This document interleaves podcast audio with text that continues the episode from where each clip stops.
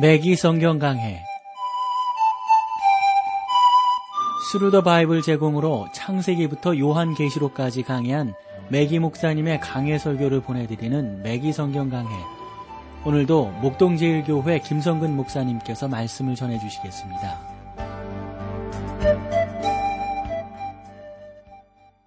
애청자 여러분 안녕하셨습니까? 맥기 성경 강해 자 오늘도 여러분들을 베드로 전서로 모시겠어요.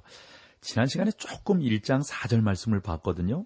한 번 더 보겠습니다. 썩지 않고 더럽지 않고 쇠하지 아니하는 기업을 있게 하시나니 곧 너희가 없어지지 아니한다.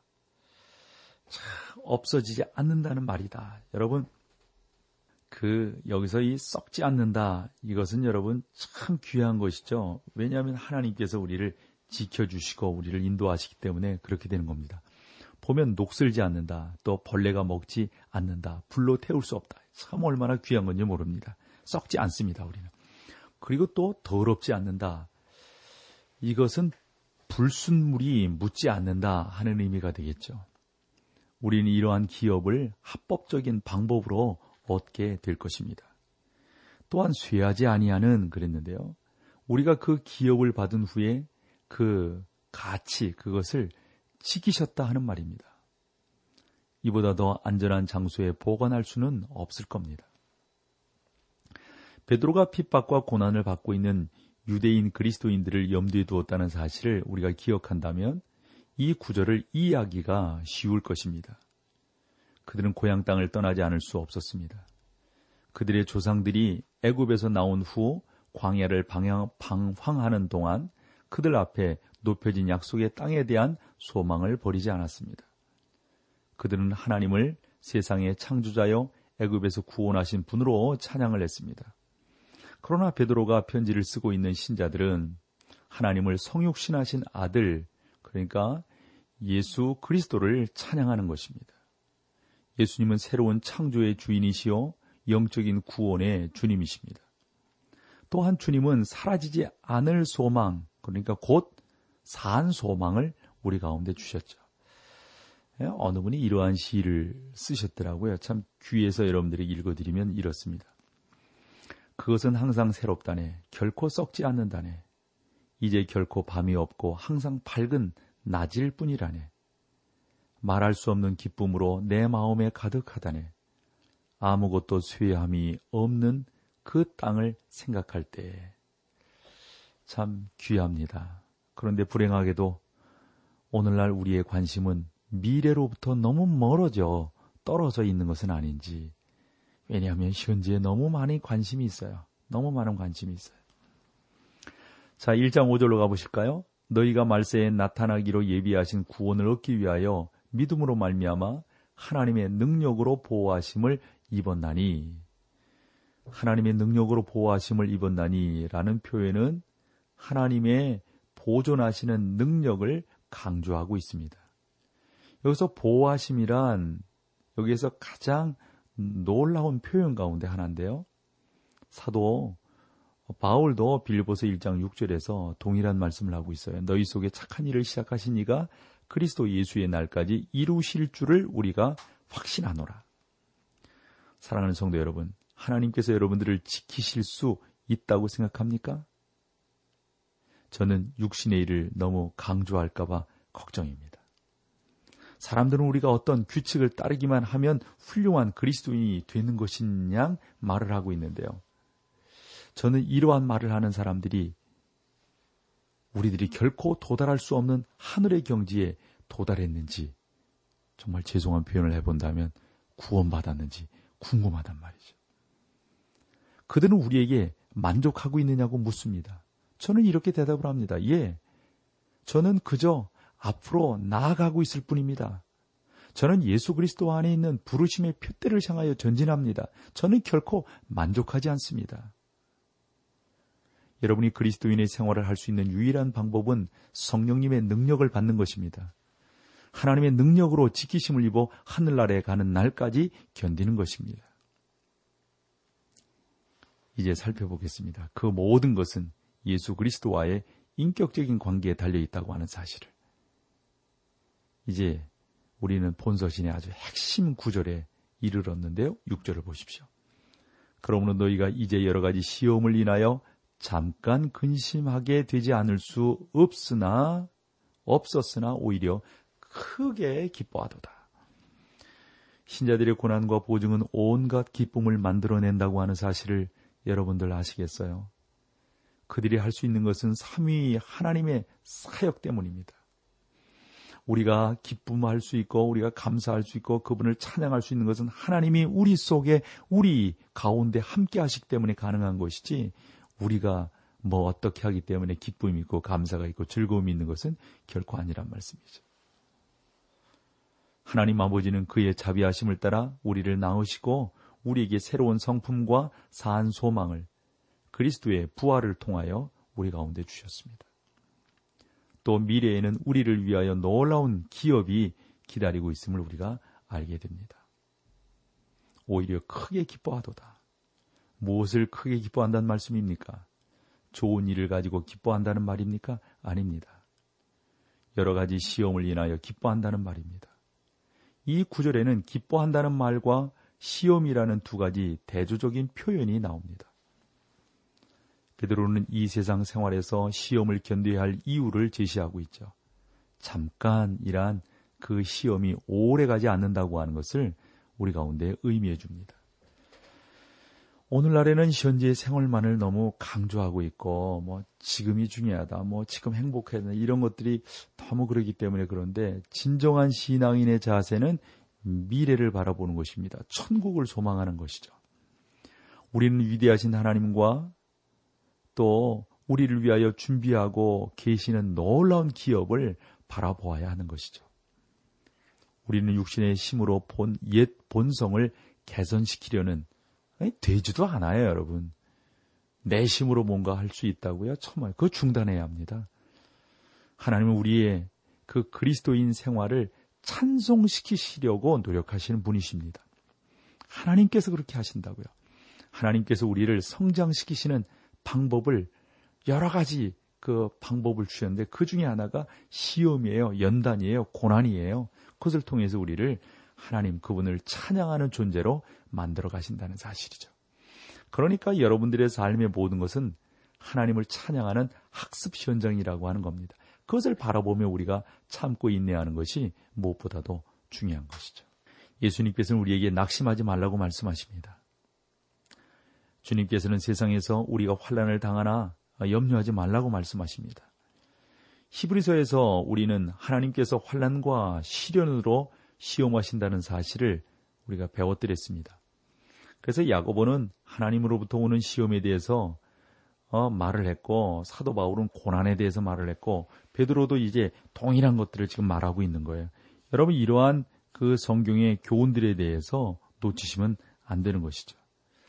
그래서 저는 하나님께서 고난을 통하여 우리를 성장시키시고 개선시키시고 성숙시킨다, 성숙시키시고 계신다 하는 이러한 사실을 우리가 아는데 사실 그것이 좀 달콤한 건 아니죠. 그래서 사람들이 힘들어하고 좀 할 수만 있으면 웬만하면 좀 뒤로 물러서려고 하는 것이 일반적인 사람들의 경향이라고 우리가 볼 수가 있습니다.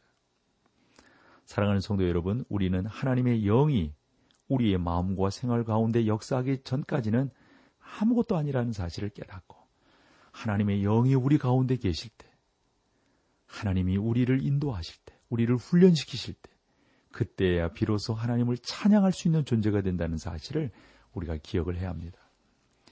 우리는 항상 시험이 일시적이라는 일시적이라는 사실을 기억해야 할 필요가 있습니다. 왜냐하면 시험이 우리의 삶의 목적이 아니에요. 그것을 통과해서 하나님 그분을 찬양하고 그분을 섬기고 그 안에서 누리는 기쁨이 우리의 목적이 되는 것이죠. 고린도후서 4장 17절 18절 말씀을 보면 우리의 잠시 받는 환란에 경한 것이 지극히 크고 영원한 영광에 중한 것을 우리에게 이루려 함이니 우리의 돌아보는 것은 보이는 것이 아니요 보이지 않는 것이니 보이는 것은 잠깐이요 보이지 않는 것은 어떻다고요? 영원함이니라. 우리가 귀중하게 여기는 것들이 사실은 어떻게 보면 가치가 없는 것일 수 있어요. 그것들은 영혼에 비추어 보면 잠깐 보이다가 지나가는 것이기 때문입니다. 이 모든 것들은 부패하고 쇠하게 될 것입니다. 이 세상 것들은 다 사라지게 될 것입니다. 우리가 볼 수 없는 것들, 그것이 있는데 그것이 영원한 것인 거죠. 이것을 바라보며 나아가는 것이 무엇보다도 중요한 것입니다. 이러한 은혜가 저와 여러분 가운데 더더욱 넘쳐나기를 간절히 소망합니다. 여기서 우리 찬송 함께 하시고 계속해서 말씀을 나누겠습니다.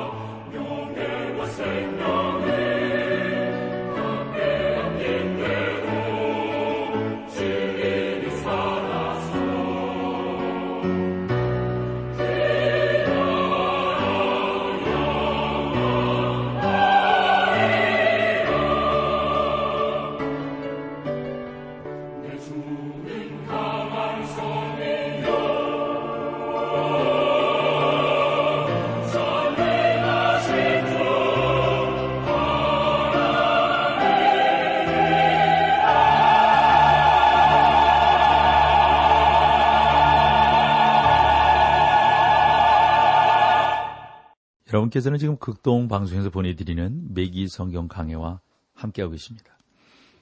자, 1장 7절로 넘어가 볼까요?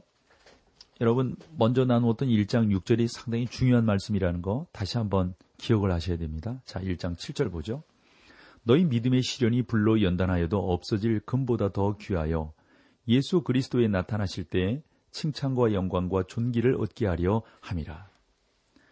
베드로는 여기에서 매우 적절한 예를 들며 귀하다는 표현을 사용하고 있는데 어떤 성도가 말하기를 그 이제 이 매기 성경 강의를 이렇게 들으시면서 참 귀하다 이런 표현들 뭐 우리 홈페이지에도 보면 그러한 내용들이 많지 않습니까? 그런데 베드로는 우리 믿음의 시련이 귀하다라고 말을 합니다. 그는 귀하다는 표현을 일곱 번이나 사용하고 있어요. 너희 믿음의 시련이 불로 연단하여도 없어질 금보다 귀하며 금을 캔 후에 그것을 용광로에 넣어서 연단을 하잖아요. 그래서 순금을 골라낸다고요. 그것은 금을 파괴시키려는 목적이 아니라 순수한 금을 취하려고 하는 목적에서 하는 거죠. 금이 녹으면 찌꺼기가 빠져나옵니다. 나중에 베드로는 이러한 사실을 주님의 고난에 적용시키고 있는 거죠. 그는 우리가 금이나 은으로 구속받는 것이 아니라 한없이 귀중한 그리스도의 보혈로 구원받는다라고 말을 하고 있습니다.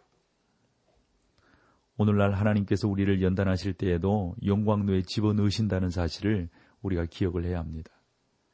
그것은 우리를 해치거나 멸망시키려는 목적이 아니죠. 여러분 그거 아시겠죠? 오히려 정결한 금이 되기를 원하시기 때문에 우리를 그 지경으로 인도하 나아가시는 겁니다. 성도 여러분이 이것이 그리스도의 성품을 길러내고 불순물을 걸러내는 방법이라고 하는 것을 아실 때 고난을 그저 일반적인 불평거리로 생각하지 않게 되는 거죠. 시험을 받을 때 찌꺼기가 빠져나가고 귀한 금이 나타나는 것입니다. 이것이 하나님의 학교의 방법이에요. 훈련 방식이라고요. 하나님의 교과 과정이라고 하는 것을 우리가 알게 됩니다. 우리는 오늘날 가르치는 일을 별로 강조하지 않습니다. 오히려 자신에게 만족하라고 말합니다. 사랑하는 성도 여러분, 그러나 우리는 아직도 충분하지 못합니다. 우리는 죄인으로서 하나님께 나아가며 그리스도의 보혈을 통하여 구원을 받습니다. 그 후에 주님은 우리를 통하여 살기 원하십니다. 주님은 우리의 시련을 통하여 이러한 사실을 가르치십니다. 여러분 꼭 기억하십시오. 장성에 나아가는데 지름길이 없어요. 새롭고 평탄한 길은 오직 죽음으로 인도할 뿐입니다. 그래서 주님은 넓은 길을 선택하지 말라고 했어요. 가시밭길, 자갈길, 고난의 길을 선택하라고 우리에게 말씀해 주고 있습니다. 우리들이 참된 그 장성에, 그 성숙에 이를 수 있는 것은 하나님께서 보여주신 믿음의 시련뿐입니다. 예수 그리스도에 나타나실 때에 라는 표현은 저는 예수 그리스도에 나타나실 때 시련받는 것에 대해서 우리가 하나님께 감사하리라고 믿습니다. 우리는 그 시련을 더 체험하기를 바라게 아, 될 것이기 때문입니다. 왜냐하면 이 과정을 지나고 나면 무엇이 우리 가운데 주어지게 되는지를 알기 때문에 여러분, 아이 승리하게 되고 감사하게 되고 어? 더 풍요로움을 누리게 된다는데 그 길 안 가시겠어요? 바보면 안 가지요. 그러나 우리는 다 성령 안에서 현명한 사람들이기 때문에 그 길을 걸어가게 될 줄로 믿습니다. 사도들이 겪었던 시련들을 생각해 보십시오. 본서신을 쓰고 있는 베드로가 어떤 시련을 겪었습니까? 자기 앞에 십자가가 있음을 알고 있었습니다. 그는 우리가 베드로 앞에 그리스도 앞에 나타날 때에 시련이 금을 만들어 준다고 하는 것을 너무 잘 알았기 때문에 우리 보고 연단을 어, 이 감내해라 잘 참아내라 이렇게 말하고 있는 겁니다. 이것이 우리가 바로 보아야 할 중요한 사실인 것을 다시 한번 기억해야 합니다. 그러면서 또 베드로가 매우 귀중한 사실을 말하고 있는데 8절을 볼까요? 예수를 너희가 보지 못하였으나 사랑하는도다. 이제도 보지 못하였으나 믿고 말할 수 없는 영광스러운 즐거움으로 기뻐하니. 이 구절은 우리가 많은 사실을 아주 그 의미해 주고 있다고 보는데 베드로는 주 예수님을 직접 3년 동안이나 보고 따라다녔던 제자 아니겠어요? 그 사실을 우리가 한번 생각을 해 봐야 돼요. 베드로는 그 기간 동안 음? 그 기간 동안 형편없이 실패했던 그런 사람이에요. 그 어느 날 아침 갈릴리 해변에서 밤새 고기를 낚으려고 했지만 낚지 못했어요. 그때 털털한 마음으로 착잡한 마음으로 해변가로 나왔는데 예수님께서 아침을 준비해 놓고 계신 거 아니겠어요? 저는 주님이 베드로를 기다리고 계셨다라고 생각합니다. 저는 주님께서 이렇게 말씀하실 수도 있으셨는데 그러니까 뭐냐면 베드로야 나는 너를 믿지 못하겠다. 너 왜 나를 부인하는 거냐? 나는 너를 한쪽에 제쳐놓겠다. 너 다시금 내 앞에서 너 사용 못하게 하겠다. 이렇게 말씀을 하실 수도 있다고 봅니다. 그러나 주님은 그렇게 말씀하지 아니하셨어요. 오히려 뭐라 그러셨죠? 요한의 아들 시모나, 네가 나를 사랑하느냐? 네가 나를 사랑하느냐? 이렇게 묻고 계십니다. 지금껏 허풍장이었고 지금껏 그냥 계속해서 부인하기를 그냥 밥 먹듯이 했던 그러한 사람이 더 이상 자랑하지 않았던 겁니다. 그때 베드로가 마침내 뭐라고 말합니까? 주여 모든 것을 아시오니 내가 주를 사랑하는 줄을 주께서 아시나이다. 라고 부르짖게 되었던 것이죠. 주 예수님께서는 내 양을 먹이라고 말씀하셨습니다. 베드로가 오순절 성령 강림을 통해서 놀라운 은혜를 받게 되고 첫 번째 설교를 할 때 사람들이 그 베드로를 향해서 뭐라고 그랬잖아요. 뭐 저 배우지도 못한 뭐 그때 베드로가 뭐라고 말합니까 사람들에게? 예수를 너희가 보지 못하였으나 사랑하는도다. 성령님은 여러분과 저에게 예수님을 소개해 주시는 분이십니다. 사랑하는 성도 여러분, 이것이 그리스도인의 생활의 비결입니다. 우리가 주님을 사랑할 때 그 밖에 모든 것이 사라져 버립니다. 우리가 주님을 사랑하지 않으면 이 세상에 어떤 것도 우리를 도와줄 수 없게 됩니다. 또 주님께서 우리에게 양을 먹이라고 맡기시지도 아니하실 겁니다. 계속 보십시오. 이제 보지 못하나 믿고 말할 수 없는 영광스러운 즐거움으로 기뻐하니 이 말씀이 여러분의 가슴을 더욱 뛰게 할 것입니다. 여러분이 주님을 참으로 사랑합니까? 아니면 아무 의미 없는 죽은 종교로 여러분들은 그러한 종교에 있는 사람으로 존재하고 있습니까? 베드로와 바울은 주님을 사랑했으며 주님을 진심으로 섬겼던 모든 사람들이 주님을 사랑했습니다. 저는 오늘 여러분이 주님을 사랑하기를 원합니다. 그렇게 한다면 여러분의 많은 문제들이 해결될 것입니다. 남편과 아내의 문제가 해결될 것입니다. 그리스도의 사랑이 우리들의 마음을 어떻게 한 대로 모으는지 놀라운 사실을 우리가 보게 될 겁니다. 말할 수 없는 영광스러운 즐거움으로 기뻐하니 그리스도를 사랑하는 것은 우리 마음의 기쁨을 가져다 줍니다. 사랑하는 성도 여러분, 여러분은 기뻐하는 그리스도인입니까? 여러분은 왕의 자녀이며 언제나 기업을 받을 준비가 되어져 있습니까? 주님의 자녀가 된다는 것은 그만큼 영광스럽고 놀라운 일입니다. 1장 9절로 가보실까요? 믿음의 결국 곧 영혼의 구원을 받음이라. 구원이 구약 예언의 주제였거든요. 선지자들과 사도들이 모두 그 진리를 증거했습니다. 이것은 믿음 때문에 고난을 당하고 있는 흩어진 유대인들에게 얼마나 큰 격려가 되었는지 이루 말할 수가 없습니다. 그 다음 10절로 가보십시오. 이 구원에 대하여는 너희에게 임할 은혜를 예언하던 선지자들이 연구하고 부지런히 살펴서 모든 선지자들이 그리스도의 고난에 대해서 예언했고 그리스도의 고난을 선포했다는 말씀입니다. 여러분 한 번 더 기억하십시오. 8절 말씀을 예수를 너희가 보지 못하였으나 사랑하는도다. 이제도 보지 못하였으나 믿고 말할 수 없는 영광스러운 즐거움으로 기뻐하니 아마 이 내용을 기록할 때 사도 베드로는 아마 인간적으로 되게 마음이 찔렸을지도 몰라요. 자기는 3년 동안이나 그 눈으로 보고 그런 예수 그리스도를 부인했는데 지금 본도, 갈라디아, 가파도기아 이 지역에 흩어져 살고 있는 사랑하는 성도들이 눈으로 보지 못하나 그 예수님을 사랑하면서 고난을 참고 인내하는 모습을 볼 때 얼마나 마음이 찡했을까요?